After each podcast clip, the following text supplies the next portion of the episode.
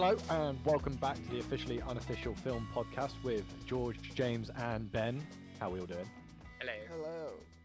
So this week, kind of two things to introduce. First of all, this is going to be the most upbeat podcast we've ever done in our lives. Um, I'm completely joking about that because I'm trying to break the ice and I'm terrible in tense situations. But we are reviewing the uh, acclaimed film uh, Schindler's List. Masterpiece. Don't you? Absolute masterpiece. Yeah, Schindler's List, directed by Steven Spielberg and starring Ralph Fiennes, Ben Kingsley, and Liam Neeson. But on top of that, we also have a guest on this podcast. Uh, Hello. ladies and gentlemen, welcome to Becca.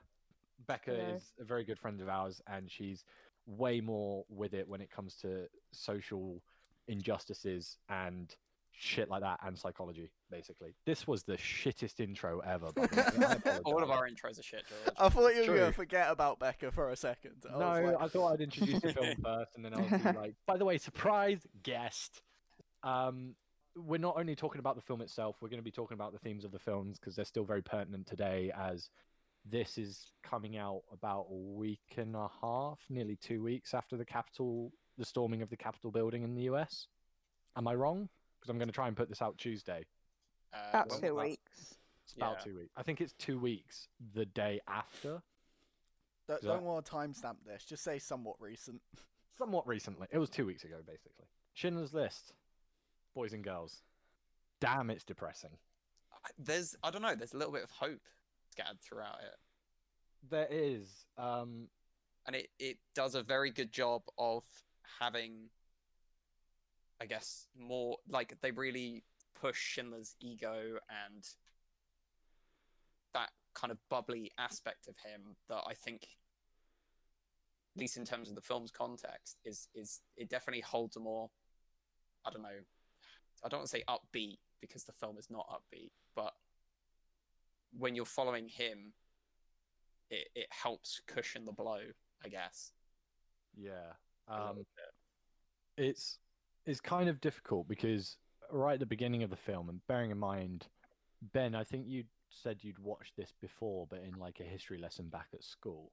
Yeah, I was I was very lucky in that regard that the head of the history department was my teacher, and even though in Mm. our school this sort of um, like doing movies in class was frowned upon, which is dumb because if you've finished your curriculum like we had, and you only then want to enrich the kind of context of what we were studying, 'cause obviously we're doing like dictators and you know like European politics at that period this is this is like a must see. Like Yeah, I think that's that's that's fairly a brutal way of putting it. James, James and Becca, had you seen this before or not? Because I can't remember. I know we discussed it earlier in the week or the week previous, but I've never it- actually seen the film. Well, actually, no, that's a lie. I think I saw clips of it when I was again like like Ben. I was in school, um, but I never watched the whole thing from start to finish.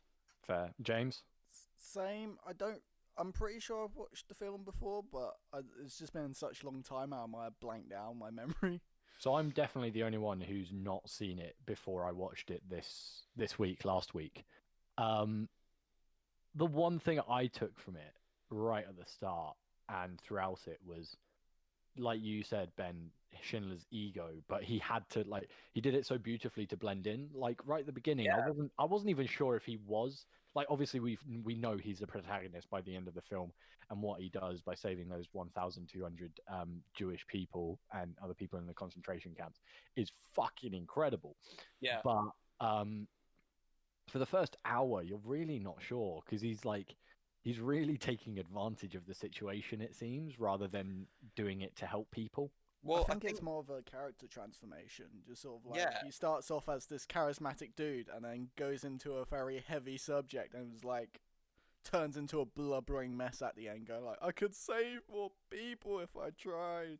but I I'll think the I'll say- film the film touches on that because like one of one of the things he says midway through is like when he's saying to his wife, he's like, "I've done loads of successful businesses, but they always missed something." So I I honestly just just just from looking at the film, it, it's to me I'm unsure whether he went in with the intent to save people, but when the intent was made clear early on, like, oh, I can I can give these people worth and actually prevent them from dying, essentially, potentially. Hmm. I think at that point it transferred from a business, purely a business standpoint, to you know what he became at the end, if that makes sense. Yes, I think. Well, he turns from sort of like making them actually produce stuff to them faking producing stuff, so the war effort wasn't helped. I, Well, I have to admit that line of "if one bullet comes out of here that is fired by a Nazi gun, I will be severely angry" is one of Yeah. my favorite lines in just anything That was ever. I, I, gen- I, I actually think that is a genuine line that was said by him though, because I recall that from something else, and obviously I've never seen the film before. Hmm. So I'm I swear that's like an actual documented thing that he said towards the end of the war, and it wouldn't surprise me because obviously Find the Yeah, on. source, George. Find that Szechuan I sauce.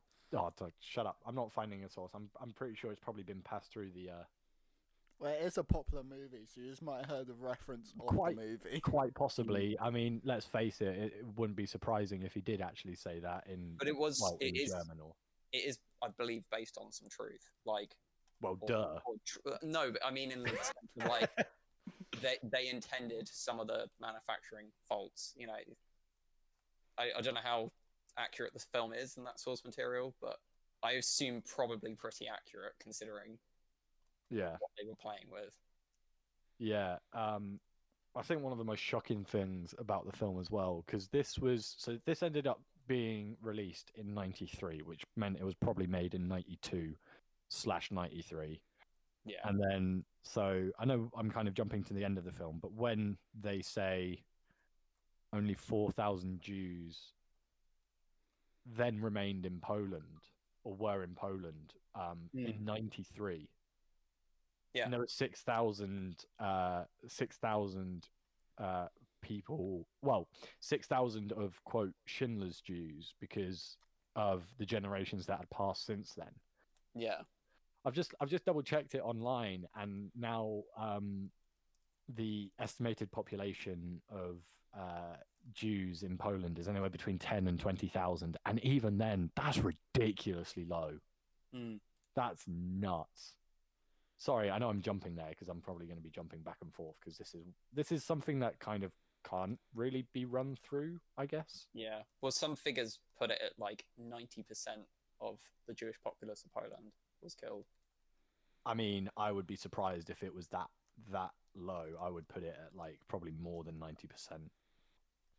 Uh, judging by how many were affected and effectively murdered and moved and vacated, etc. So, um, in tw- in 2012, it's now estimated that there's around 8,500 dis- uh, descendants of Schindler's Jews living That's across incredible. the U.S., Europe, and Israel as well That is incredible. which I think is absolutely nuts and is amazing. Um, I think he was still in contact with a lot of the. He he tried to stay in contact with a lot of the Jews he saved as well, because there is a picture um, that was taken in '46, so it would have been while he was probably on the run, um, before they um, extradited is the wrong word, but before they cleared him. Yeah. Um, and it's a picture taken of him uh, with um, a group of uh, Jewish people he actually rescued during the Holocaust, Wow. Um, which is amazing. Um, so, ah, man, you know what? If you, I'm just going to say this: if you haven't seen Schindler's List, just watch, just sit down and watch all of Schindler's List. You'll end up being cha- you'll be a changed person by the end of it. It's proper fucked up. it's an incredible movie. Uh, like what stood out to me was like how slow it is in a good way.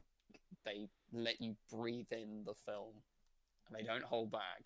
I mean, even though it's like three hours long, you kind of don't feel it, if that makes sense, because it is such such a harrowing topic. You've got to give it time to breathe and and move, like you say, Ben. But because even with the three hour time limit, you don't feel like it, you don't feel like it drags at any point. You feel like even those slow moments are important. Like uh, one of one of the most prominent ones is when um, Schindler's down in the basement during Amon Göth's uh, party and he's to Oh, to I was um, gonna say that. Like, yeah not this kind of. It's not that kind of kiss. yeah the that servant. moment and like that Ah. entire moment with the servant like it's very slow there's no there's like no music you can just hear the party happening like in a distance upstairs Mm. and it's kind of set in like like she at that moment is so vulnerable and like Yeah. him and anyone else could take advantage if they wanted to but he completely shows unadulterated compassion I mean, considering is it was it Eamon? Uh, the yeah Eamon Gertz yeah the was- I'm pretty sure that's how you pronounce it um oh I don't know I'm gonna assume he's um, S first because he. Pro- I'm pretty sure he had the skull in his cap, didn't he? Yeah, I'm pretty Yeah, sure he's. I'm. I'm pretty sure it is. He is because I think he has an SS badge on his collar as well. Yeah. Um, surprise me. but yeah, it's like complete contrast to the two men and what they do in their respective situations. Hmm. Yeah, it's. It's. Yeah, especially with what it can't be an hour later where like he's in that exact same predicament, but no one else is around. Instead, it's just quiet, and he's just he just brutalizes her. To put it bluntly. even if anyone else was around, I, I think the situation would have been worse because obviously you can tell he actually really cares about her and he's he's almost like tormenting himself and trying to find justification for how not to feel the way he does about her. Because at the end of the day, she is a human being. I'm so glad that Schindler pulled her out of that basement as well. Yeah. like he managed he managed to like quote unquote trade her um, Yeah. and that's that that as well is one of the most sobering things in this entire film is that they literally i i if you you can almost say it at a base level like uh, between the pair of them they're essentially trafficking people. Yeah. which is horrible. And he and by like especially because you don't realize when it's all that all that money that Schindler is giving to Eamon Gertz um, to transfer all of the Jews that Eamon Gertz has withheld to Schindler's factory, but especially at the end where he's like looking at the car and he's like, that right there is 10 people, and this gold badge is at least one person, if not two. I broke. And you're just like, Okay. that's fucked up. but he Um, had to he had to use that. He had to appeal to what to how they thought in that situation. Yeah. To it's it's it's it's abhorrent the way they did think about people in this way, but that's that's the success of Schindler is he understood that and he manipulated that and he used that and he participated in that for a better end result for these people. Yeah, I, I genuinely like even after watching the film and after doing what Oskar Schindler did, I really don't think Oskar Schindler is celebrated enough. You know, especially in our culture. Yeah. Um, because you're like, oh yeah, you know about Schindler's List, and it's like, oh yeah, it's a great film. I, I guarantee you, most of the people who've actually like, um, who haven't seen the film but maybe have heard of it, I guarantee you, there's a there's a good margin of people who are like, oh yeah, that's a great story, and I'm like, it actually happened. Yeah. There, there must be a margin, especially nowadays, because what is it's 27 now 28 years on when that film was released it's uh, i'm trying to do quick maths in my head and it's not going well it's about 75 years on from the end of the uh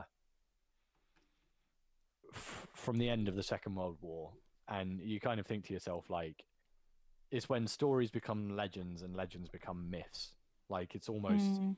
it, you could almost perceive it like it, it ends up becoming that you know i really hope it doesn't well, Well, hell, hella hope it doesn't Mate, but- there, there are people claiming that it didn't happen. oh let's not yeah But I think that's the the, the um the main, especially in like things like history lessons, as Ben's pointed out, he watched uh, you know Schindler's List history, and I watched some clips as well.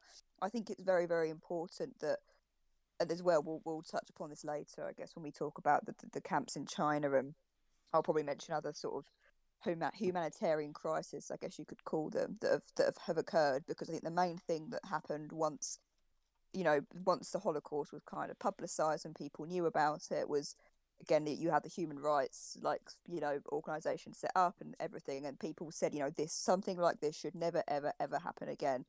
And I think the issue what's and well in terms of schools and stuff, they it's very very important to keep that going and to keep reminding Yeah. people this is what happened and this is how people are treated and it's exactly the same with slavery there's been a quote before about slavery saying again you know slavery in america is sort of tangent but it's just related it's just because someone said before you know people said the holocaust was the worst humanit- humanitarian crisis in history actually it was the worst one that was ever filmed and Yeah. i think that's especially with what's going on you know now and you know in the last few years in other countries in terms of what's happened these things aren't filmed and Yeah. the holocaust was and people have evidence of that and the fact that it's on document how bad these things were and what actually happened to people and what people had to go through and the fact that you know again as i know you've mentioned you get holocaust deniers who deny that the whole thing even happened but it's it's the idea that we were told you know, this would never happen again and we need to keep teaching people about it and as horrible as it is as dark it is this is the reality of what human nature can do when Yeah. people are that this is where the psychology of it comes into it so i don't mind if you i don't know if you guys mind me sort of going off on a No, quick no, tangent do about do it. Go psychology for it. This is like the tangent podcast, so don't Great. worry about it. yeah so i mean i guess what i sort of want to touch upon as well is the you know as, as well as what happened stuff i think the mentality of the ss officers and you know the, the, the guards and stuff who are at these camps um you know that sort of needs to be touched upon because again you know that they're killing people left right and center when it came to the final solution and they're you know that again people are into forced labor and they would be seeing these terrible things. They would be seeing people in terrible conditions and a lot of distress and you know in, in most circumstances that would have an impact on someone's psychological health. But the, the you know and that people say you know these people must have been evil. And actually what so i think i'm pretty sure psychologists and sociologists have found you know these people were, were not inherently evil.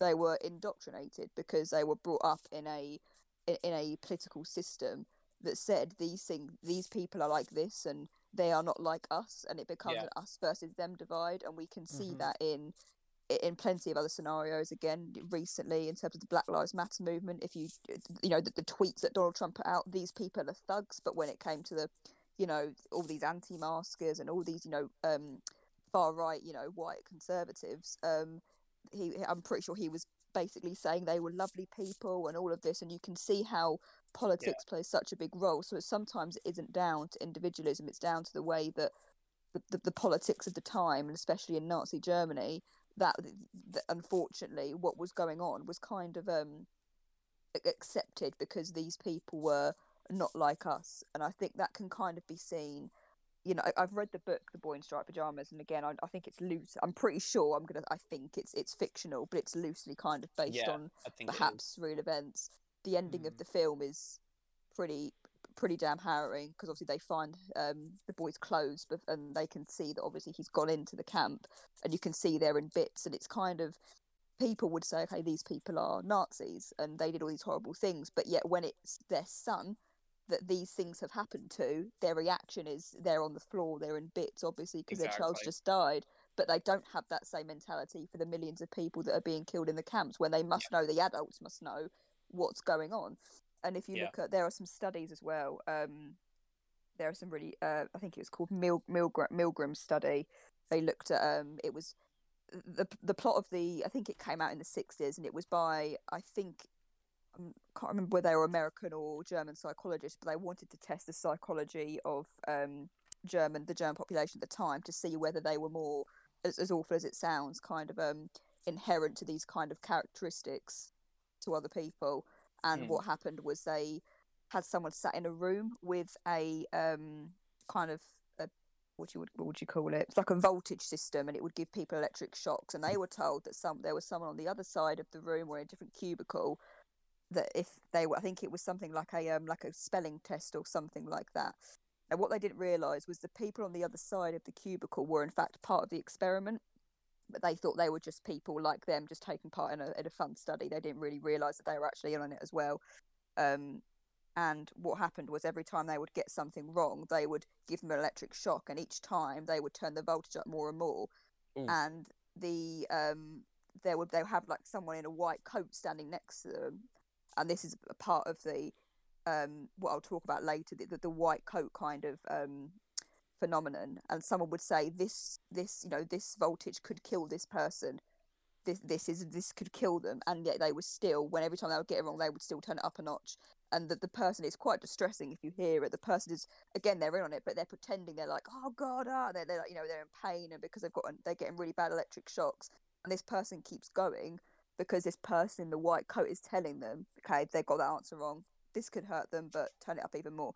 And it's it's absolutely, you know, I think it was like only 10 i'm pretty sure again I'm, i don't want to say anything specific because i did this study back when i was god when i was studying a level but it was a very mm-hmm. very small percentage who actually refused and said no i'm not going to do this this is going to kill someone the, the big the vast majority of the participants in the study actually went like to a very very fatal voltage Jesus. and ag- again it's obviously again that they were doing it in germany but they've actually i'm pretty sure they've done it in other countries and there are actually quite similar findings so you're, what the you're following sorry. like an author. No, no, no, it's me interrupting you. Um, I was just saying it's like they're they're following an authority figure. and that's Mhm. exactly what played that that- i think that's what psychologists kind of took away from the study was that you know the white coat phenomenon is like you know someone in all as, as you've just said in a powerful figure telling you what to do most people would do it um, and i think that's where it comes into play if, in politics on the large scale if if a, if a government figure or a, a group of people are saying these people are not like us they are subhuman they all the terms that you know all the, if, you, if you think of what was taught in in German schools at the time, you know, really horrible kind of cartoons of of Yeah. Jewish people. All of these things are absolutely terrible. These things were going on, and because it was going on in, in schools and in places of it wasn't just word of mouth. These things were seen as fact and were seen as oh, okay, this is the way life is, and I think Yeah. that plays such a big role. And another, of course, the another experiment that's quite well known is um the Stanford Prison Experiment. Oh, I've heard I about was that. Um, yeah, I was literally just about to mention that. I was Yeah. literally like, this is what you're describing is exactly exactly similar to how the Stanford prison experiment ran because that only lasted like I think that was meant, meant to last like two weeks or a month, and it literally lasted yeah. six days because of that kind of you uh you were giving the example of like the white coat phenomenon Yeah. is like similar but with guard uniforms instead and they the um students who were randomly assigned guard roles or um, yeah, uh, patient, I guess patient roles. I think that's the wrong term, but the ones who were in the guard uh, Yeah. guard roles suddenly were like abusing the patients to like psychological torture and and Yeah. stuff like that, and it was fucking atrocious. It's fucking nuts. But Yeah. it is that it is that mentality of like if you are a position in perceived authority, not actual authority, you will take advantage of that, and if you get if you give them an inch, you, they'll take a mile type thing. Unless well, you're held exactly. to accountability. exactly, and that's Yeah. That's part of this. You know, it's, it's it was ran by a, a psychologist called uh, Zimbardo, um, Dr. Zimbardo, and he, yeah, ran the. It was it was called the Stanford Prison Experiment. And it was basically a, a, a test of um authority, and if you gave people absolutely no consequences for their actions, how far would people go? And I think it was if if people again sort of a a general kind of overview of the study was as you've you know as George has said you know people were randomly assigned roles as a prisoner or a prison guard and the prison guards were given you know a uniform and a bat and they were given all these kind of possessions that would automatically put them at a higher position of power than the um, prisoners. And the prisoners were they had to wear you know just they, they all wore the same thing. It was just like a kind of a hospital gown i'm pretty sure. And they weren't referred to by name. That's another thing that i think ties in with the holocaust it's that kind of um dehumanization. They were referred Yeah. to by numbers. They were given numbers and they were just called out by their numbers. It was really quite horrific. And again it was just they would you know be absolutely horrendous to them because they were they were told they could. And again it was a similar thing with the Mil- the uh, Milgram study. Uh, it was you know these people were not inherently evil because they were assigned random roles. They just adapted to the role that they were given and that's where it comes into the holocaust because you have people who are you know i guess army officials you'd, you'd call them ss officers.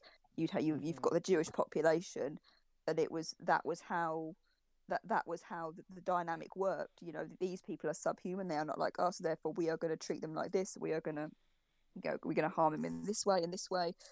Um and it's and it's horrifying and, and i think what scares people the most is how like you know the the the, the um switch can be flipped just like that like the fact that you can So literally give someone positions of power and i think that's why it's so important to you know do research and to really understand you know not to get too carried away in things because it, these types of things have shown that all the people in Germany at the time, the whole population of Germany were not evil. It was a fact that they were being brought up in a political landscape which was teaching them that, you know, to dehumanize these group of people. And the idea, Yeah. again, of the Holocaust, th- the lesson that came out of it was like, this could never, ever, ever happen again. And it's because so many, again, like, I mean, I, I can't even put into words the the impact that it's had and the, you know, but the issue is, is that these things will keep happening. Humanitarian crises do keep happening, and you can see from the news and the way that the media spins. Um, Yeah. And it, it still it still happens. That's kind of my the point I'm trying to make is that people all you know, as I said at the beginning, after the Holocaust, people said this can never happen again. Um, when actually, fact, we can look around. Although, you know, in in most circumstances, I'm going to say it doesn't happen to the same scale, but it's it's going that way. And for I'm just going to give again a quick example of um, uh, like a, I remember a couple of years ago, it's like probably more about maybe three four years ago, when I was at school, there was a big thing, especially on TV, around immigration and Muslim communities in places like up Yeah. north and in London. And it was I can remember there was so many online, um, not online, I guess, but like BBC discussions about the I guess assimilation of, of Muslim communities and I get but I think at the time there was a lot of terrorism attacks going on and I think it all became very it became this really nasty mess of blaming Muslims although people said we were taught we can't blame people obviously. Actually the media had a very different outlook and I think that's the problem with the media that sometimes they are actually biased and they don't do things evenly as as they claim that they do. Um I Yeah. can still remember there being a channel 4 either Channel Four or Channel Five, so it's one of the mainstream um, channels on British television, um, talking about do it was something along the lines of do Muslims agree with extremism, and it absolutely shocked me at the time because I'm like, how like offensive, like why why would this be allowed? Like this is just going back to. To, to, to Nazi Germany, you're, you're, you're Yeah. telling people, broadcasting on like a big, un, supposedly unbiased channel, that you know we, we treat people equally and you all you know diversity and all of this and I could you know I could talk all day about how the, the, the BBC you know are known to not be completely you know even at times but you just think you're you're this is going back to Nazi Germany you're dehumanizing a group of people um and you're not even giving them the voice to to, to say this is wrong you, you're Yeah. just putting this out there and again yeah sorry I've got off a big tangent but it, it's unbelievable how easy these things can happen and i think that's what people need to be very vigilant of is the fact that and again we spoke about you know the, the touched upon the black lives matter movement in america and obviously you had back in last summer you had lots of riots and protests and after the death of george floyd and um, you know again as i said donald trump called these people thugs they were fighting for their human rights and he was t- and he just said they were thugs Yeah. and yet, when it got to far right, you know, white extremists and especially the anti-maskers and the anti-vaxxers, uh, you know, unfortunately, a big thing going on in America. Um, the reaction from Donald Trump, especially, was was completely different, and I believe still is. And it it just goes to show that you know you're never too far away from something like this happening again. And Exactly. I think to finish my point, that's what I kind of want to say is that people always said the Holocaust should never ever happen again. But what I think is very, very important to know is that these things do happen and they can happen right around the corner. And, you know, when you guys are ready, we could always talk about the what's going on in China at the moment because I think that's the most relevant example um, going on today. Yeah. Yeah. Um, Yeah. So I've uh, you you said a couple of things better that Becca that I want to touch on. First of all, Yeah. can we have like a round of applause for Becca because this is why we got her on the podcast and she's Yeah, fucking perfect tangent. the three of us. You broke your flower. She's way more professional than the three of us put together and then Oh, yes. blended together to try and make a fucking professional milkshake. Um, one thing that you said that was really, really pertinent is that I remember very, very distinctly of, like you said, Trump saying, uh, calling the Black Lives Matter protesters thugs. yeah. Um, I attended a Black Lives Matter protest over here in the UK. It was socially distanced at the time. Mm, Um, it wasn't one of the ones in London, but we did. We tried to just make a voice heard, and I had a mm, few of my mates around Marlow speak up and whatnot. Um, I now what was quite interesting recently is that a uh, two things. One, a report actually came out that 93% of Black Lives Matter protests were completely peaceful with no violence whatsoever, which is fucking staggering considering the amount of a media coverage being like, Yeah. look how violent these protests are, and Yeah, also the exactly. amount of actual protests there were. Like for for days, weeks, even months in some cases, they were they were completely uh, non-violent, and that's completely non-violent. That's not even including the Exactly. the shooting in uh, in Michigan. Was it Michigan or Minnesota with that 16-year-old who traveled across the border with the AR-15 and then shot two Oh my people? god.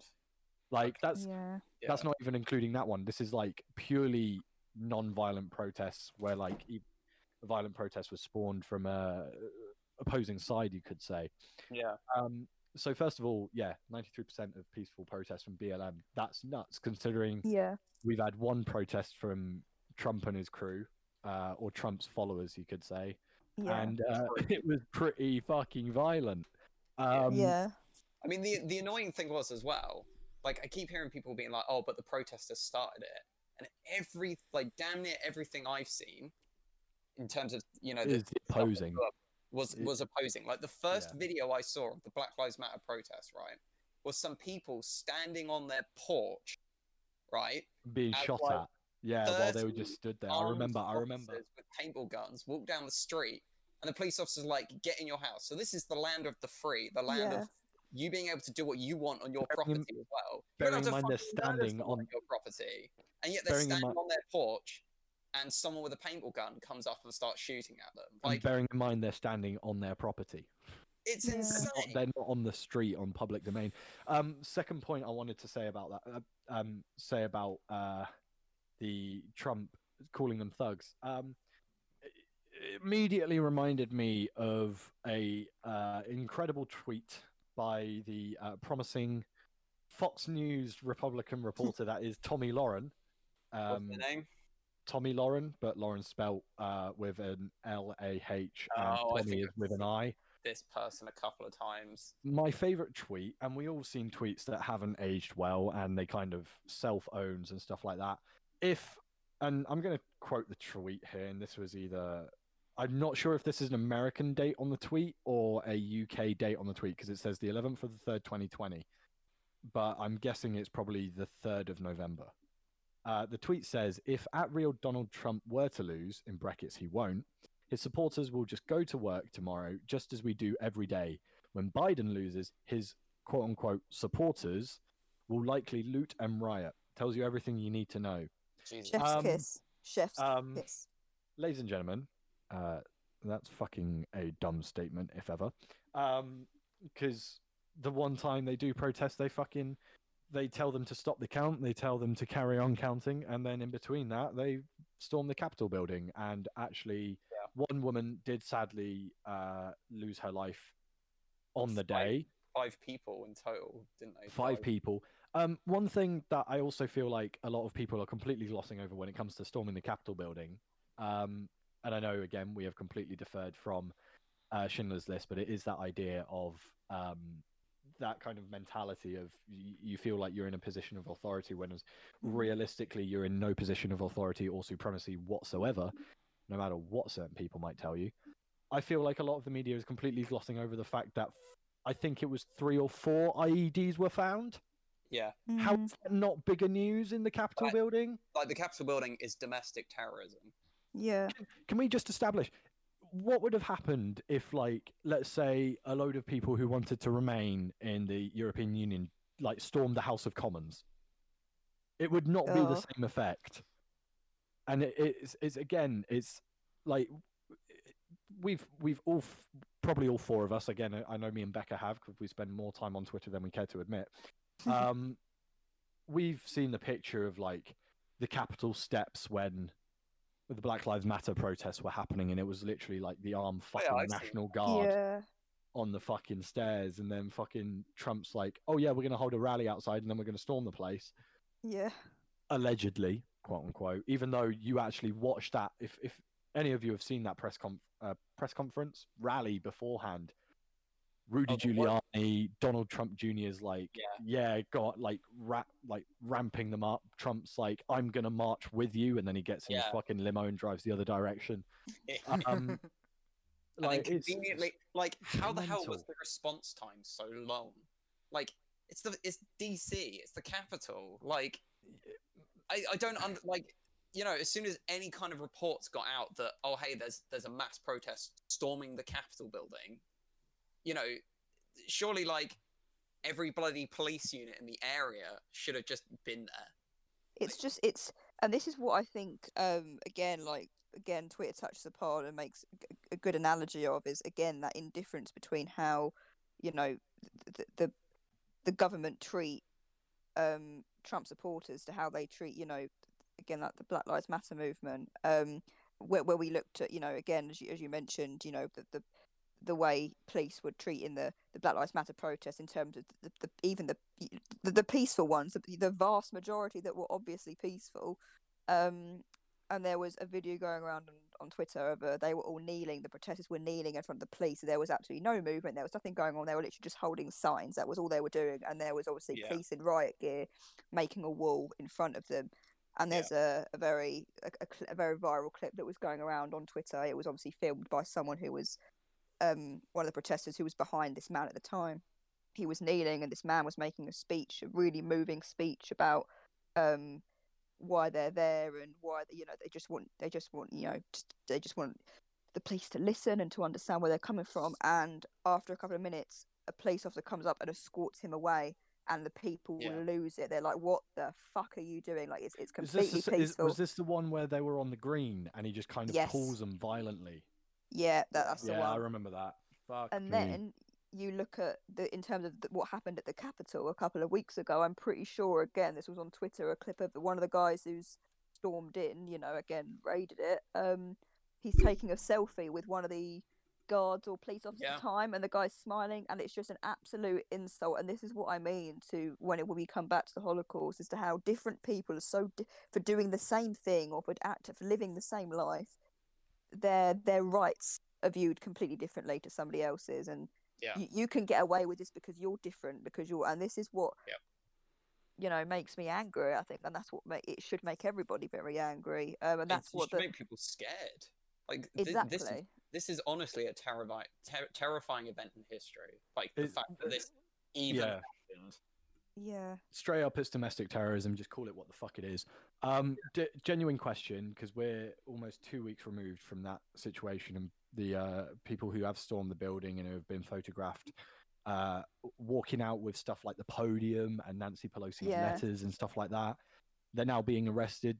Do we do we think that's going to stop people? Because i don't think so. No because You what happens really is you've got you because these people are so indoctrinated as to you know trump's their god Yeah. it's, it's it's terrifying. They're, they're just going to keep saying what about free speech? What about all of that? And then it comes back to the down to the same point which was all these black lives matter movement people you know protesters this was all their free speech too.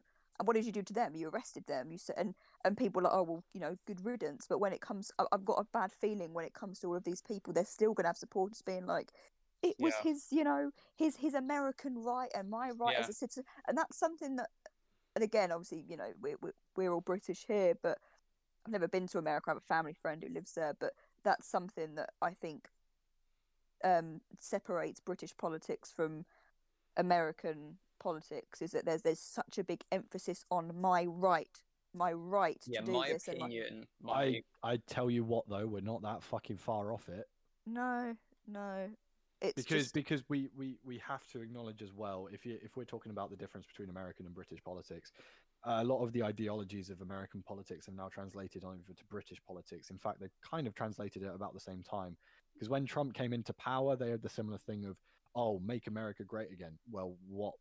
When was America last great? stable. yeah oh my It's like- God. 100% But but the thing for their slogans. Got- no, no, no. You've got on s- point. str- you've got strong and stable, but this is like believe in Brexit as well, and it's like okay, Mm. well, what is Brexit? And it's like it's leaving the EU, and it's like okay, well, what what what what would does that mean if we leave the EU? And it's like we leave the EU, and I'm like, but okay, but what does that mean? You ask someone, Mhm. you you ask someone why and why and why, and you ask them why a couple of times, and a lot of the time these people get angry because they're just living by a slogan make america great again was a in, very very uh, incredible slogan that just ran and ran and ran and Yeah. ran it was Mm. unbelievable and we me ben and james know full well tom morello taking the absolute fucking piss out of that calling make america rage again and that is absolutely great fucking plagiarism um I mean, just to give you some, Ha- some just hope- hang on, Ben. I need to finish my point very quickly.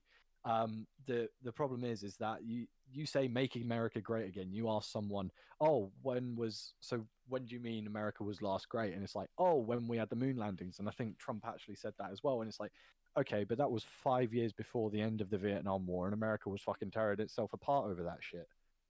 yeah, Like, Mm. think like it's fucking the idea of like uh, you being nationalistic or loyalist towards your own country and being like, oh, it is great. We've got to make it great. And it's like, yes, okay, I'm gonna make. I I would like our country country to be great as well, but you need to criticize it so therefore it can be better.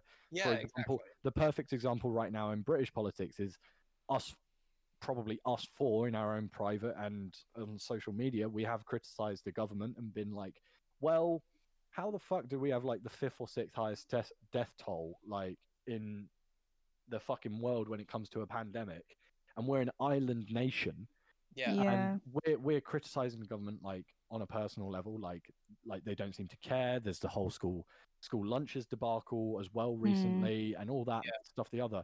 I and then people are turning around to me and they're turning around to other people that i'm hearing on the radio as well that i listen to and just being like you don't care about our country. You don't believe in our country. I'm like yes No, we I do care about we just so we just want it I'm to be trying to- better yeah. Mm.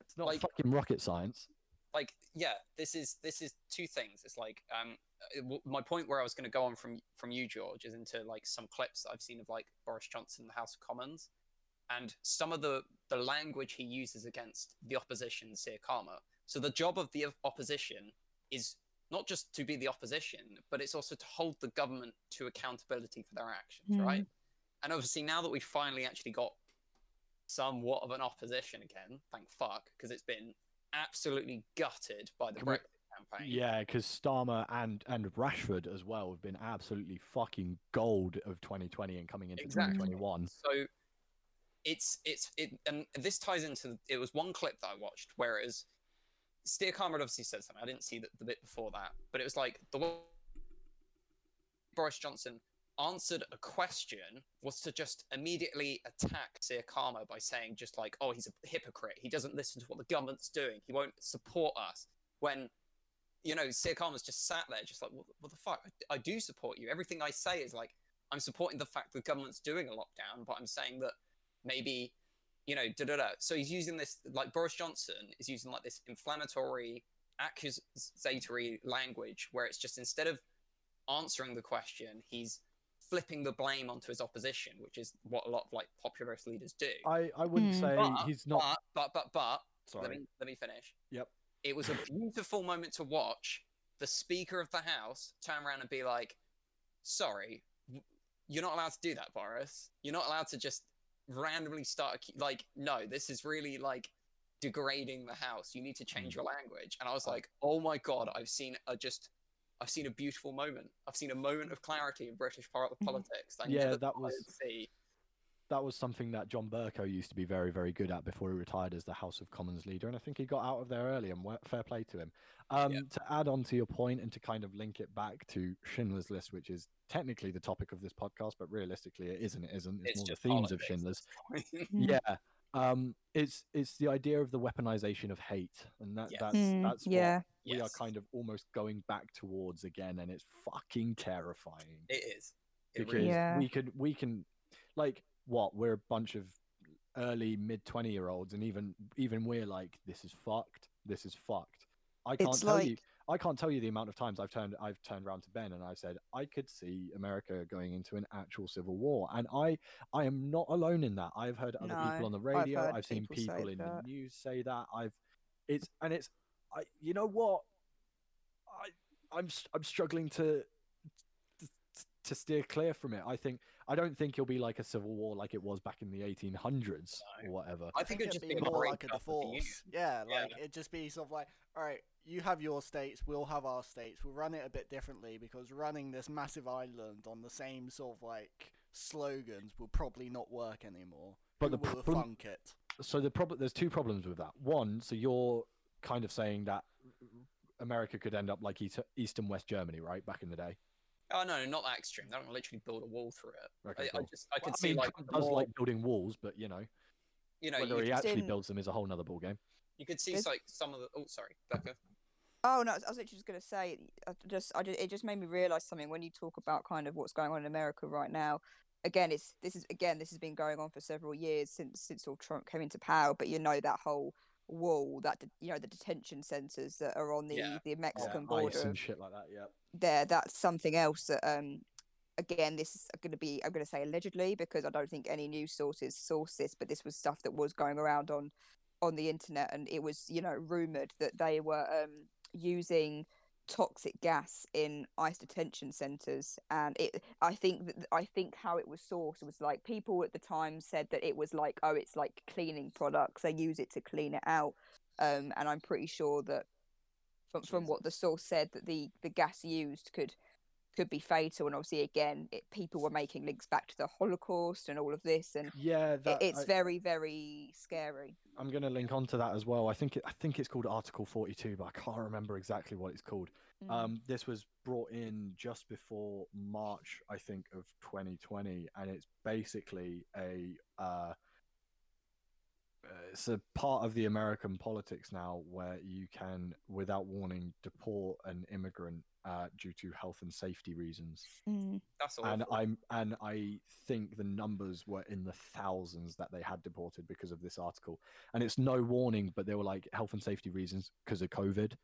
And that's Mhm. how that's how they have been doing it recently. And that was only brought into I, I say like March 2020, but it could have been late 2019. Um, so like I say allegedly brought in on that date, but this Article 42 is known. It was reported on last week tonight uh, by John Oliver a, a number of months ago. That's that's why I can't remember exactly because I do remember watching that, and that is a serious, serious fucking problem. But again, it's this weaponization of hate, this weaponization of you were you were born in this country, that therefore you are more superior to that person who's traveled to this country. And I'm like, bitch, every single white American who's ever gone to that country, at the very least, originated from England. So you're the fucking immigrant, you bitch. Well or exactly yeah France or Germany or Like, you know his And- yeah. Hispanic descent. yeah, I. It's, it's Spain. Well, if you go along Britain. those lines, we'll just eventually get back to where we all originated was like around Africa or something. Yeah, exactly. Like I, I hate the the idea and the toxification of separating immigrants to emigration and stuff like that. It's like people are people. Why can't we just like it, it, it's like who gives a fuck? Yeah, some people are assholes. Yeah, some people are murderers. Throw them away and maybe don't and maybe throw away the key as well. See, my But- favorite thing with that now is because there's now like second generation people in this in this country. It's so amazing when people are just like, oh, you know, where are they from? They're British. They're from Yeah. Britain. You know, Yeah. oh, but you know they've got a different heritage. Well, they're still they've still grown up in Britain. They they are Yeah. British. They were born here. They are British. There is, you know, you, you can be interested in their heritage in a in a positive sense. Just like you know, it's it's nice to know their personal story and whatnot. Yeah, like the You know, perfect example. that. Perfect example of that that all four of us know is uh is uh my friend Frankie, who if she is listening to this, she's going to hate that I've name dropped her. Oops. but her mum is uh, part German, I do believe, um, and her dad is full British. But she's she's uh, been turned uh, turned around before, and people have genuinely. And this is people in our paleontology course, so we all know that. Um, who who've been like, "Oh, uh, where are you from?" And she's like, Mm. "Folkestone." Mhm. Oh yeah, but where did you grow up? Folkestone. Oh yeah, but where were you born? Folkestone. yeah like it's a fucking mess.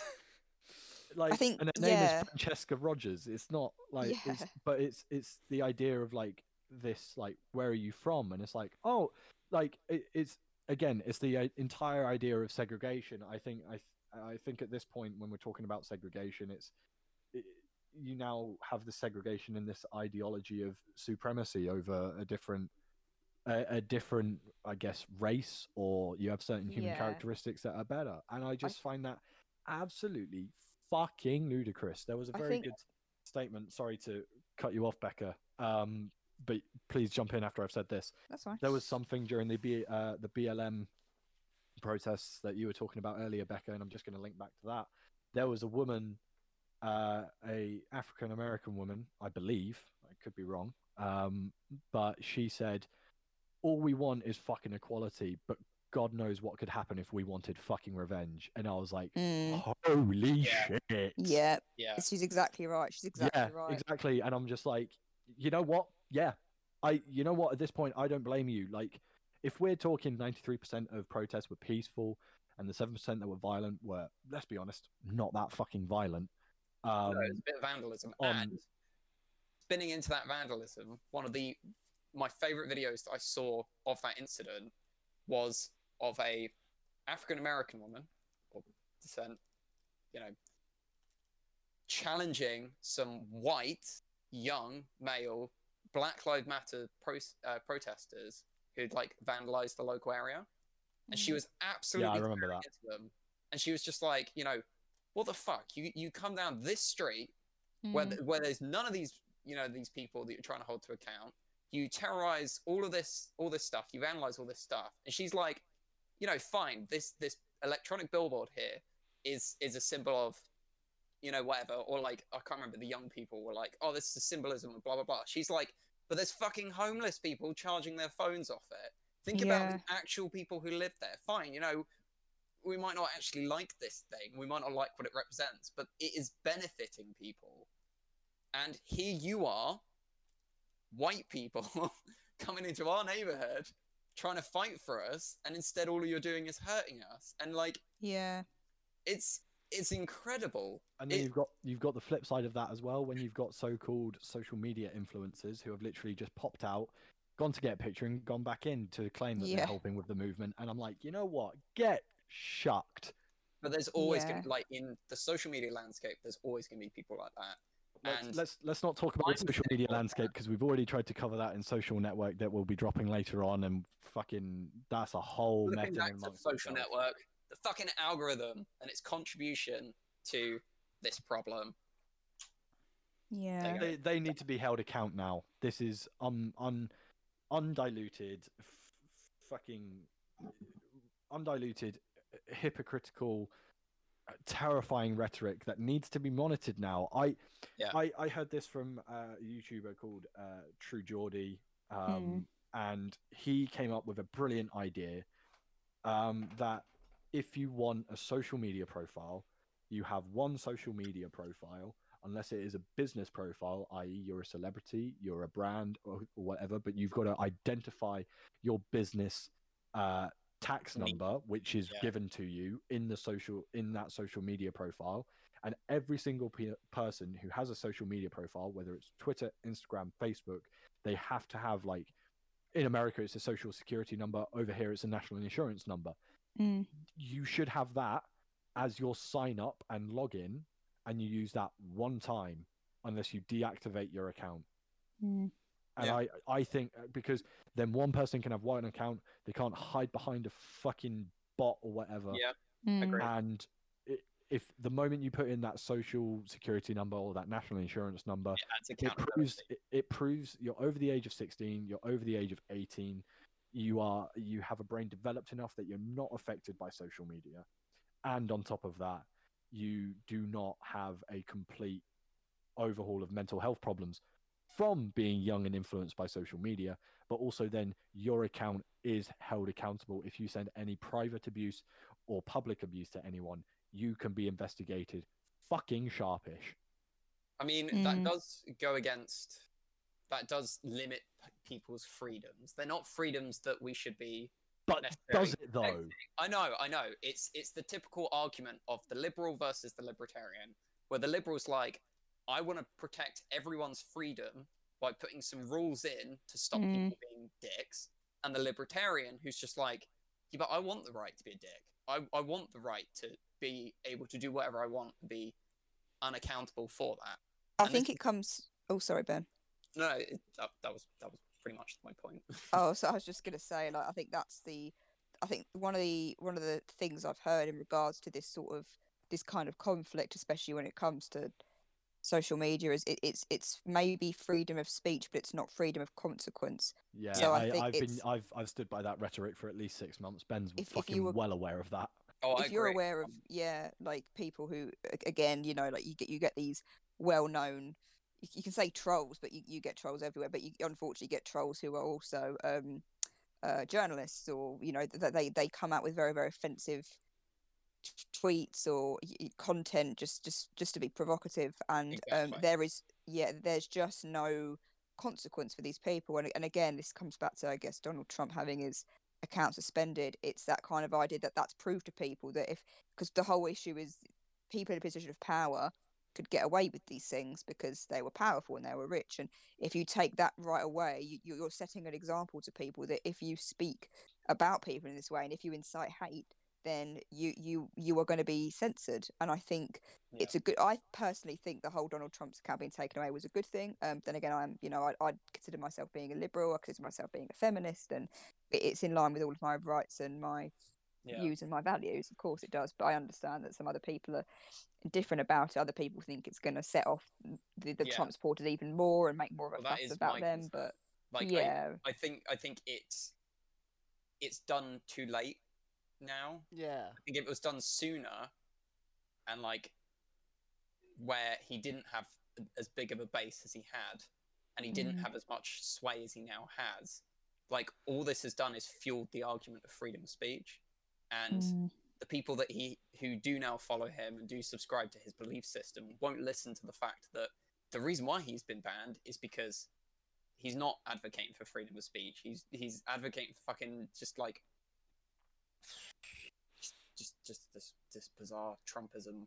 He should have thing, been but- banned when he broke the rules on the sites, not when Yeah. he not Mm. became president. It, Yeah, exactly. Like, it's adding wood to a fire or sort of like control burning when there is a massive fire, fire type thing. yeah, I think yeah, I think the issue kind of comes into play where it's- it's like people say, "Oh, you can't argue with stupid," and I think when it comes to people like Trump, people say that you can't like, argue with stupid. However, when that person, when you get someone who's very stupid who has a lot of power, that is very very dangerous. That's like giving a toddler a fucking set of fireworks. Like, what do, what do you think's going to happen?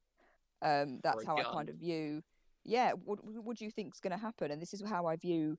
That's it's how I've always viewed far right politics and think it, it's like people say oh you know you should debate these people you should argue the problem is with these people they won't um consider any other viewpoint because Yeah. they're that they're that they have perhaps levels of narcissism and things like that where they can't do that and you know i think it's it's it's giving stupid people power is where it becomes dangerous um 'cause unfortunately you know it makes other people vulnerable um but yeah and that's why i love people like um aoc um she's in Oh, she's parliament and she's oh i just love her and she's she does a very very good job of just challenging people who do these things and coming back to the ice detention centers there was a a woman she was kind of interviewing in the I, I, again supreme court i guess. I guess that's that's the, the right term for it.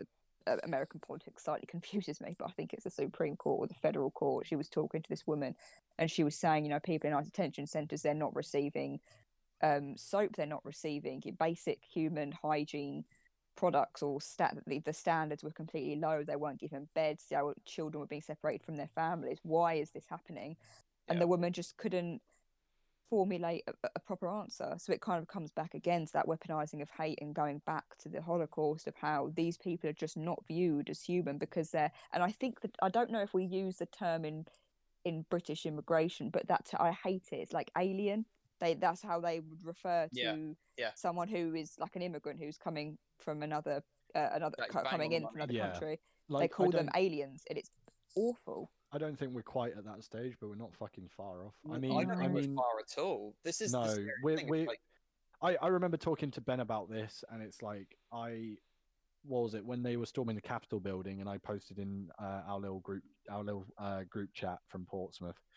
We and I posted in the chat saying, "Well, America is a tire fire right now," and you literally went, Yeah, we're not that far off, and I was like, I know, but at least we haven't stormed the Capitol building yet. So like half of the rhetoric used in the Brexit campaign was to do with immigration. It was to do with blaming it was border control.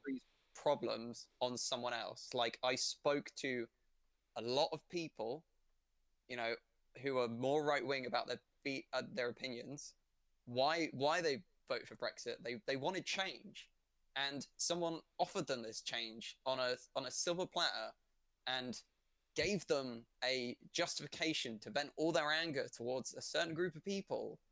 You know, and, and like if And, you like, look at it under any as well, as well, as well. Sorry, this i- and it wasn't even just directing anger at immigrants. This was directing anger at at experts. Yeah, it was. and, this and was then that, yeah, and Jesus. and and it was a again a serious. So they, it was it was kind of um fear mongering, but you always heard from the other side, uh, from uh, the uh, leave side of the campaign, where people like myself who wanted to remain, and I was like, but if we leave, this, this, and this is going to just drop. Like the Yeah. economics are going to drop, and I have a vivid, vivid memory of um, the pound to euro being something like no, the pound to the dollar being one pound forty nine the day before the Brexit vote. I was going to Paris, Disneyland, the next day. I was so confident that we were going to vote to remain, that our pound would strengthen against the euro, and that I was going to change my money at the airport or on the way, right? Oh Big God. fucking mistake. We voted to leave. The pound dropped against the dollar from 149 to 135 in about six hours. Jesus. That's in, that's mental. But I always heard from the other side of like uh, me being like, yeah, but our economics are going to drop. Our supply lines are going to drop. We're going to have to Oh, have have deal with much. We're going to have to do deal with so many visas and even just traveling visas and like just going to Spain is going to cost us at least an extra 25 quid in travel visas and shit like that. And I always and if I spoke to someone who disagreed with me on that, it was like, "Oh, you're just part of Project Fear." And I'm like, "Bitch, Project Fear is now Project Reality." Yeah. like it, it's this whole fear mongering aspect and and this is now what it, it, it- the fact that we are talking about this and these themes uh, to link again back to Schindler's List because I seem to be the only one trying to link it back to Schindler's Well, List. Shade. why did why did that occur?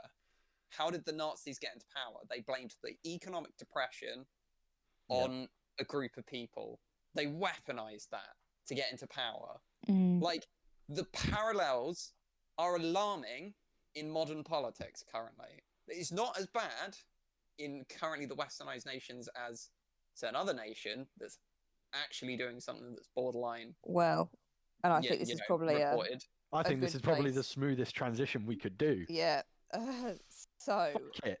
I've, I mean, I've made some notes in regards to what's going on in China at the moment. You know, that's kind of what I wanted to talk about in terms of you know what's going on. Um, and I Yeah. guess the best way to kind of start this off is f- so for starters, the information I've got is all from you know sort um rely what I would call reliable sources. So it's from BBC, Varsity, um, BuzzFeed. Know some people are like, oh, BuzzFeed, but you know, Yeah. I guess it's a reliable source in in the sense that it's not um all social media. So I guess the, the best way to start this off is in China. Um, it, there's been well, th- th- there's been discussions about this going on for about a year to like to two years. Um, but I'd it's say- only I'd been more about, recently it, i'd say about two years. Um, Yeah. Because we Seen stuff from like 2018. and like 2018 2019 Yeah. there was a panorama special fucking going on about this back in 2019 like holy shit Yeah.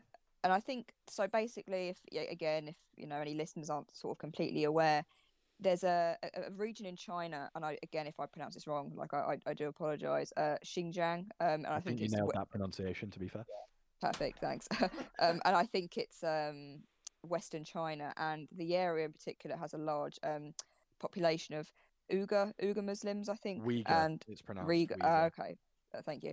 Um, and th- there's been a kind of, I think, a history of um, tensions in that area. I think a lot of um, sort of government officials and police in that area would kind of sort of see it as as terrorism, and there was just tensions, and, and you know, it's it's very highly guarded by police and just in general in the area. Um, and um, there's been to, to, to, to flash forward. There's been some satellite pictures of um, of, of factories, and from from what I've read online, these these factories in terms of their size go from millions of square feet. You know, in size, they're absolutely huge, um, and and it, it's sort of been discussed for a while that these are potential alleged camps for um for, for these again for, for the group of people um for Muslims the for Muslim population in China um, and I think I think Kazakhstan and places like that as well was all kind of because that's sort of a, a, the surrounding area.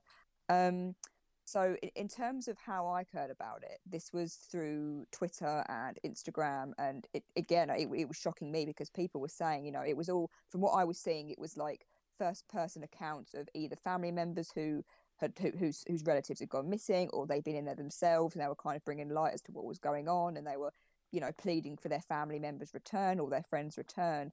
Um, and you know, and it was quite shocking because it was like, oh my goodness, what what the hell is going on? Why why aren't the news talking about it? So the first thing to mention is that this I think social media kind of pushed this wave to get this spoken about because you'd think that uh, yeah. again after the Holocaust, after I've just said people said something like this should never ever happen again.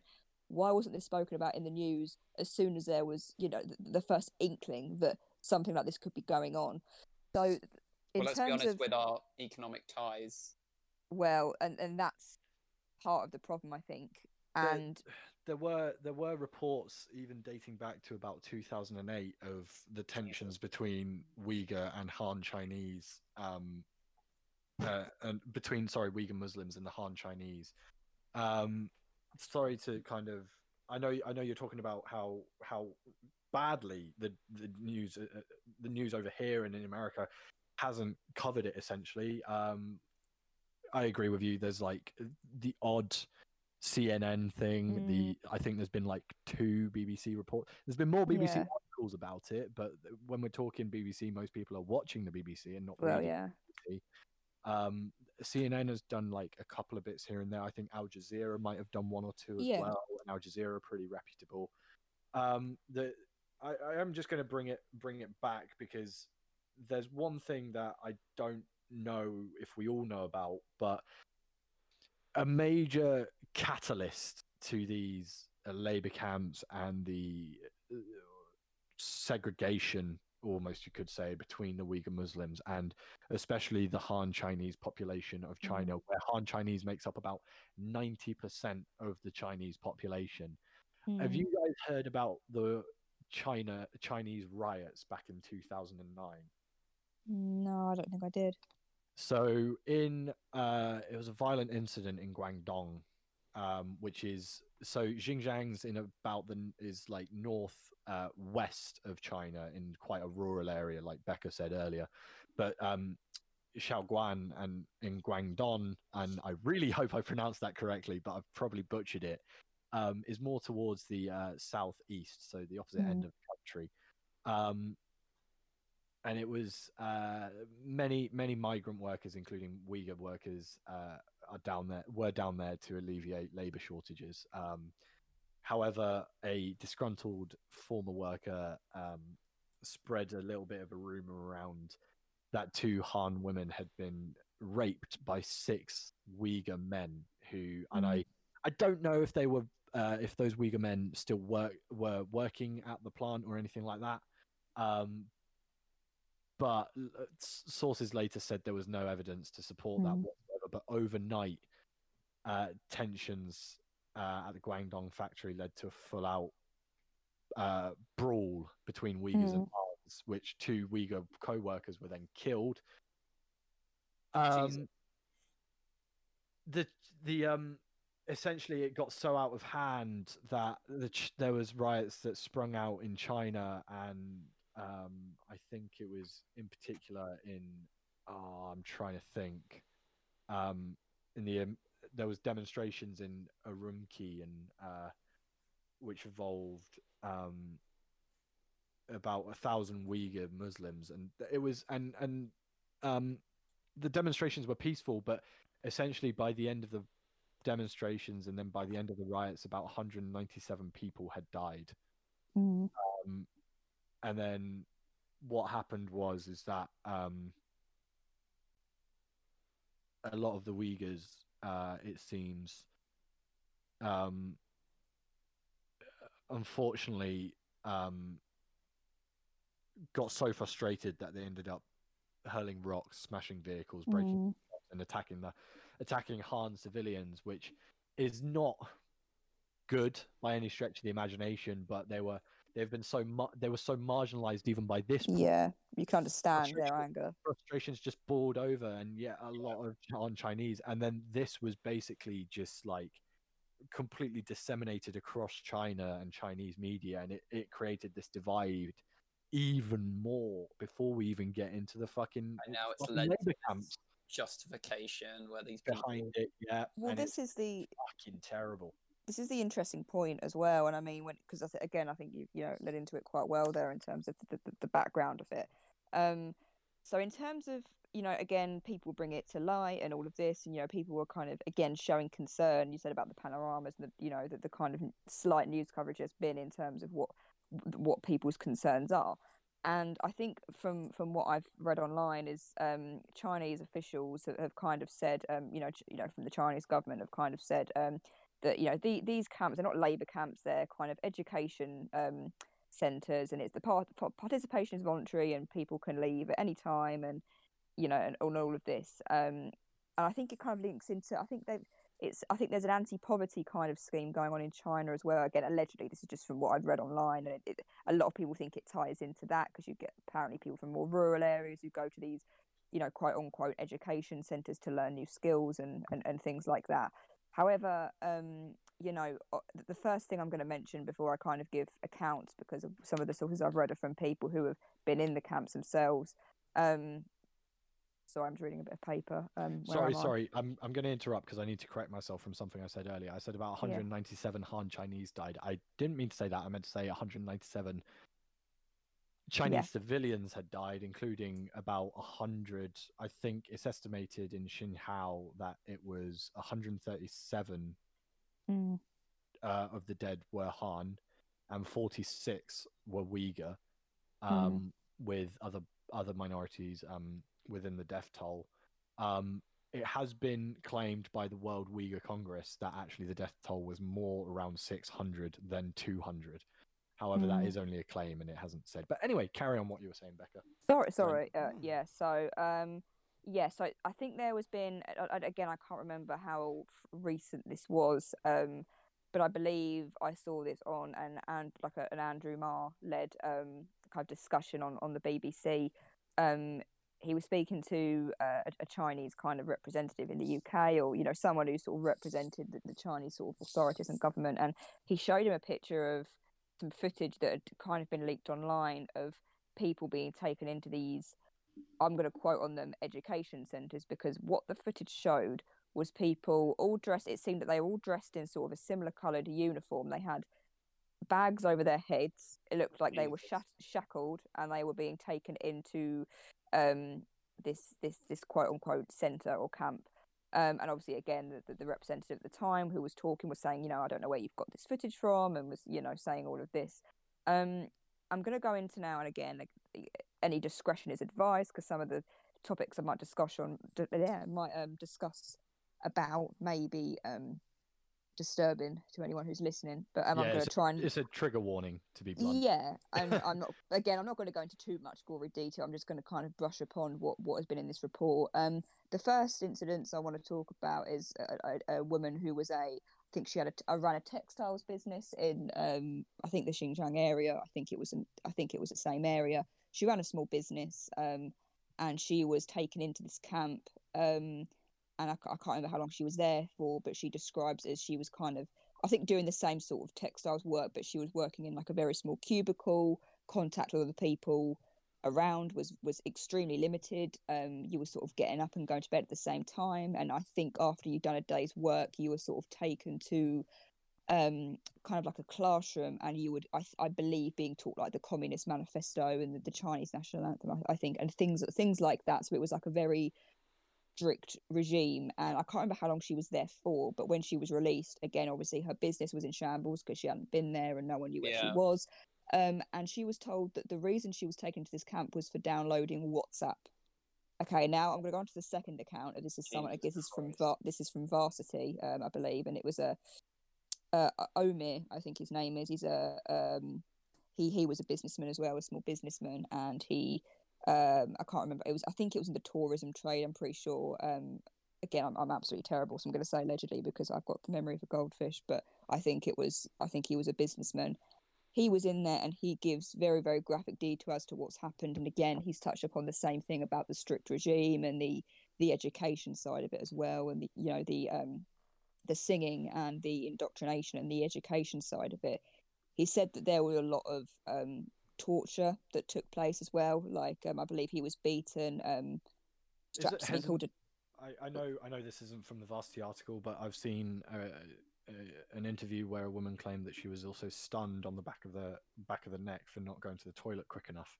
Yeah, yeah, and that's that's actually something else that she said. Uh, the, the the the previous woman I was talking about said who um said that she was uh, you know, again they had very strict regimes of bedtime and toilet times and and again all of this. Um, but but yeah, and this this this this man actually said that he was physically tortured, strapped to something called a tiger chair, which is a very tight metal chair. Um, they he he was you know, in shackles and he's he pretty much has PTSD from when that he's when he remembers how they put the bag on the head and when he was shackled. He says he gets shivers and he shakes and he got really bad flashbacks of that. So the psychological impact as well.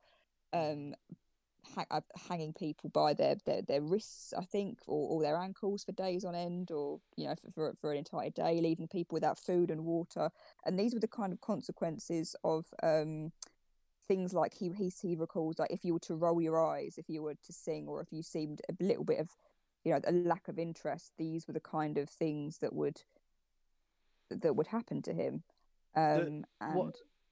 Yeah, sorry, I'm sorry. You finished the the the statement from the gentleman or his his his story first, actually, before I before I jump in with what I was going to say.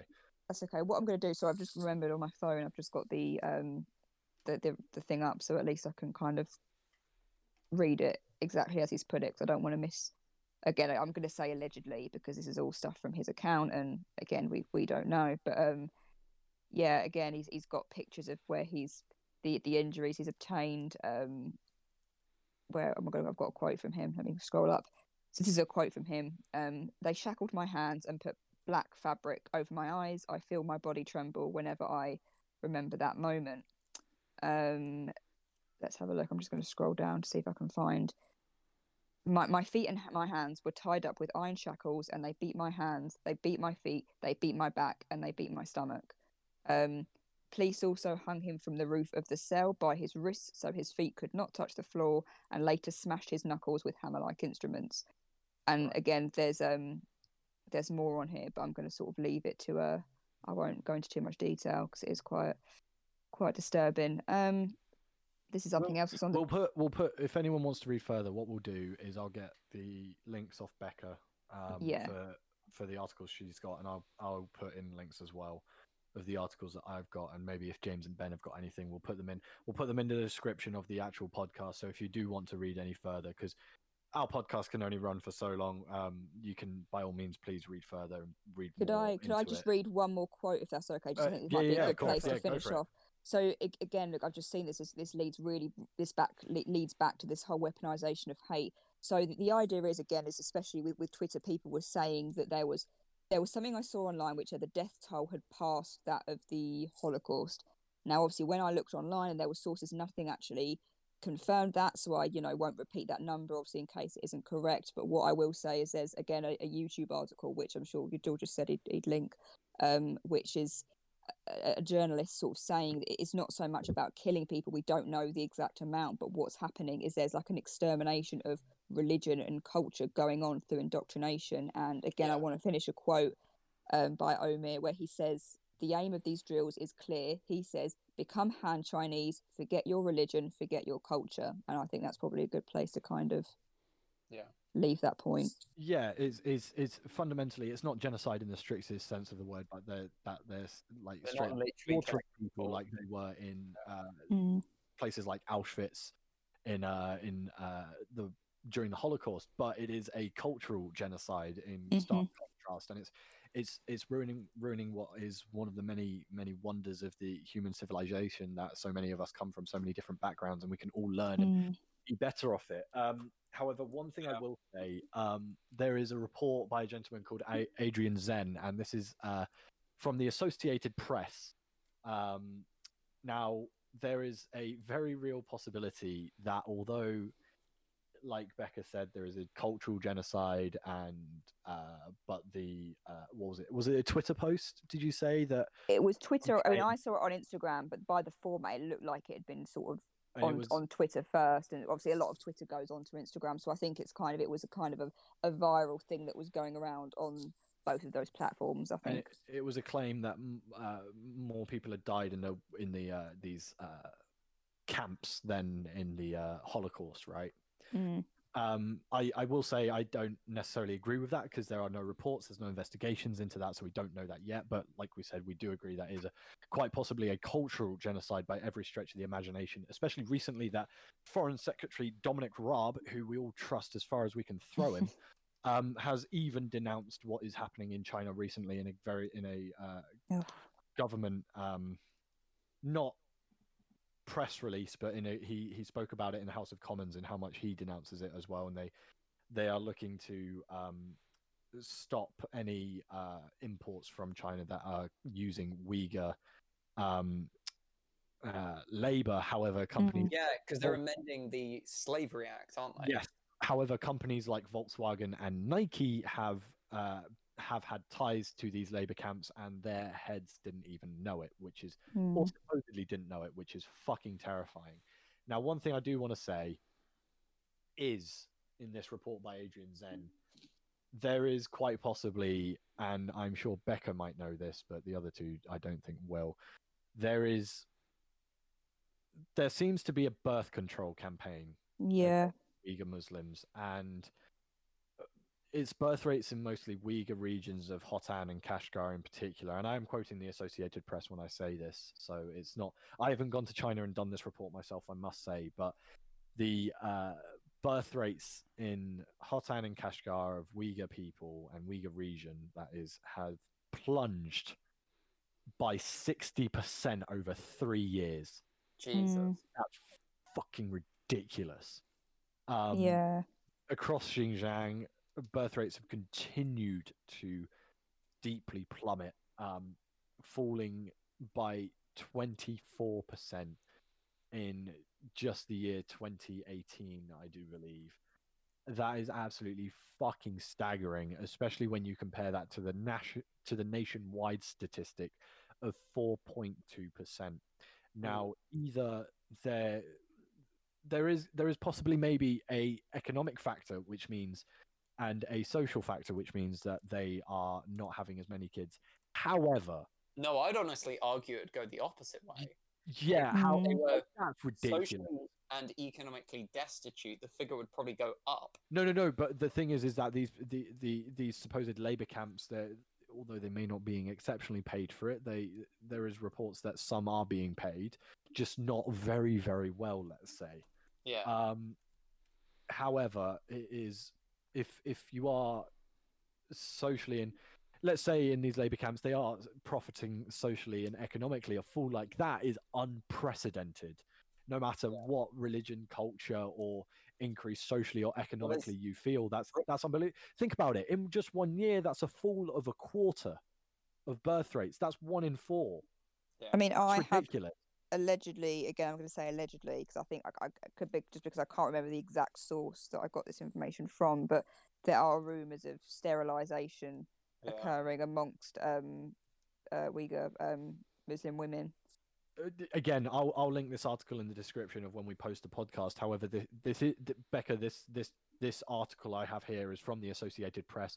The literal headline is and this was posted early not six or seven months ago on june the 29th 2020 china cuts uyghur birth births with iuds abortion and sterilization that's the headline of the article i don't think there's no allegedly in that this is not beating around the bush this was a report No. by Adrian Zenz who um yes, his background is not something I necessarily agree with. He's a he's a born again Christian. I'm not a, personally a, a I'm not personally a big fan of Christian of uh of um of religion. However, the work he is doing when it comes to the research research in Xinjiang and and with Uyghur Muslims is, is right now unprecedented, and he's doing an incredible job from uh, bringing this out. Um, there is a there is a paragraph here which seems to uh, even reading the first line seems to resonate with someone that we all uh, know very very well on the western side of the world as China's foreign minister derided the story of forced sterilizations as fabricated and fake news, Oh. saying the government treats all ethnicities equally and protects the legal rights of minorities. Ladies and gentlemen, uh, I think we can all all know who that relates to. in Mhm. I mean, what that guy might mean is we treat everyone the same. So even if there's a Chinese person who disagrees with us, guess where they're going? I know, and and even if if if an argument from someone is uh, China's one child policy, there was there was a loophole's the wrong word, but if you were a minority ethnic within China, i.e., you're not Han Chinese, you were actually allowed two uh, two or possibly three children, depending on your economic or social status within the country. Um, the one child policy mainly referred to the Han Chinese populace, as there were 90%, and China's uh, social and economic standing at that point wasn't the best. So a lot of they were running out of food fast, and that was part of the reason why that one child policy came into effect. So, Hmm. and also the one child policy has been abolished. So I'm pretty sure. Um, Mm. I mean, there, there's there's countless articles nowadays of uh, of this. The only problem is is that it's not being pushed to the forefront of page one of BBC News or Sky or or insert news article here. Again, we I've I've found some uh, incredible articles by the Associated Press and the oh I'm going to pronounce I'm going to say this incorrectly, so I need to get it. Uh, the Australian Strategic Policy Institute. Um, if I can, uh, before this podcast goes up, I will also see if I can find the Panorama special, um, because there is something on that as well which terrifies me in terms of monitoring uh, Uyghur Muslims as What, literally having cameras on top of every single door of of every. Yeah. fucking door. Um, and in terms of like monitoring uh, Uyghurs, there's uh, a woman I forget her name, but she uh, she appeared in the Panorama special, and she uh, briefly outlined how some of the behavioural changes could be um, as to why they would monitor Uyghur Muslims. Um, I must say because um, this this we haven't touched on, and neither me nor Becca I think have said this. Um, the reason why uh, a reason why Uyghur uh, Muslims are being so heavily monitored is that it's actually to do with uh, the um, a act that was enacted by the Chinese government in 2014, which is called the Strike Hard Campaign Against Violent Terrorism in 2014, and it, which it allows the Chinese government to monitor for uh, violent terrorism within China and be proactive with it. However, the reasoning why they may monitor certain people and the proactivism of this uh, policy, you could say, um, are very, very slim. I.e., downloading WhatsApp. Are you using your Yeah. back door to leave the house more than your front door? Have you suddenly quit smoking or alcohol? Yeah, this Um, is the typical or- thing of like or- or anything- or pre or anything like that um, when they are is why they will be more heavily monitored. There's, I believe, it's 75 uh, vague, quote unquote, behaviors for determining threats, Jesus uh, Christ. and it is stuff like downloading WhatsApp and shit like that. Mm. Um, it's it's it's quite it's quite. To be honest, ladies and gentlemen, we've called this a Schindler's List podcast. We've delved into a lot more than Schindler's List, but it is very, very reminiscent of Schindler's List. And Who's going uh, to make the next list? yeah, and this is this is a very, very serious and, and terrifying problem, and I'm trying to be professional about it as possible Yeah. it's such a topic to not delve with lightly. I.e., let's face it, I've not made nearly the half half the amount of jokes I typically do in a podcast like this because usually I'm making very inappropriate jokes, ladies and gentlemen, um, as Ben and James are well aware, and Becca is in private. Um, but I, I don't think any jokes can be made about this problem. I don't think we've cracked a single joke. I think this has been too too problematic and too severe that any of us can Yeah. actually crack a joke. To be honest with you, I think James's "Who's the Next" list is probably the furthest we can go in terms of a joke like that. But he, I'm sure that James is being deadly serious in, in the same same token and vein of voice as he says that. To be perfectly Yeah. honest. It, it's like a release that pressure at this sort of like high stakes. Yeah, and and this is something that me and James are very pertinent at, and making terrible jokes at terrible times to relieve the pressure. But i- mm. in, in something like this, no matter what the joke is cracked, I don't think you can relieve the pressure almost. And I I believe it's it's this It's not relieving it fully. I feel like it's just relieving it enough so you can just talk about it for a little bit longer and stuff Yeah, like that. Just and I I do uh, apology is the wrong word, but uh, like I apologize to anyone who was expecting a very upbeat podcast this week, but this is something that's with incredibly Schindler's pertinent. List on the thing, Also true. there's also no true. hope. also true, but this is a very, very pertinent podcast, and I know we've done recently our Marvel, our Marvel list, and uh, our uh, upcoming films of 2021. So they've I been a bit more you just upbeat. uploaded that. That was Alright, like a and I'm trying year to ago. Nick, I'm trying to stay on topic, James, but um, this one we feel like we very much needed to touch upon. We've we've obviously drafted Becca into the mix because, again, like I said at the beginning of this podcast, she's much more socially aware and and aware of social injustice Competent. and competent, and also has more as was it a degree in psychology?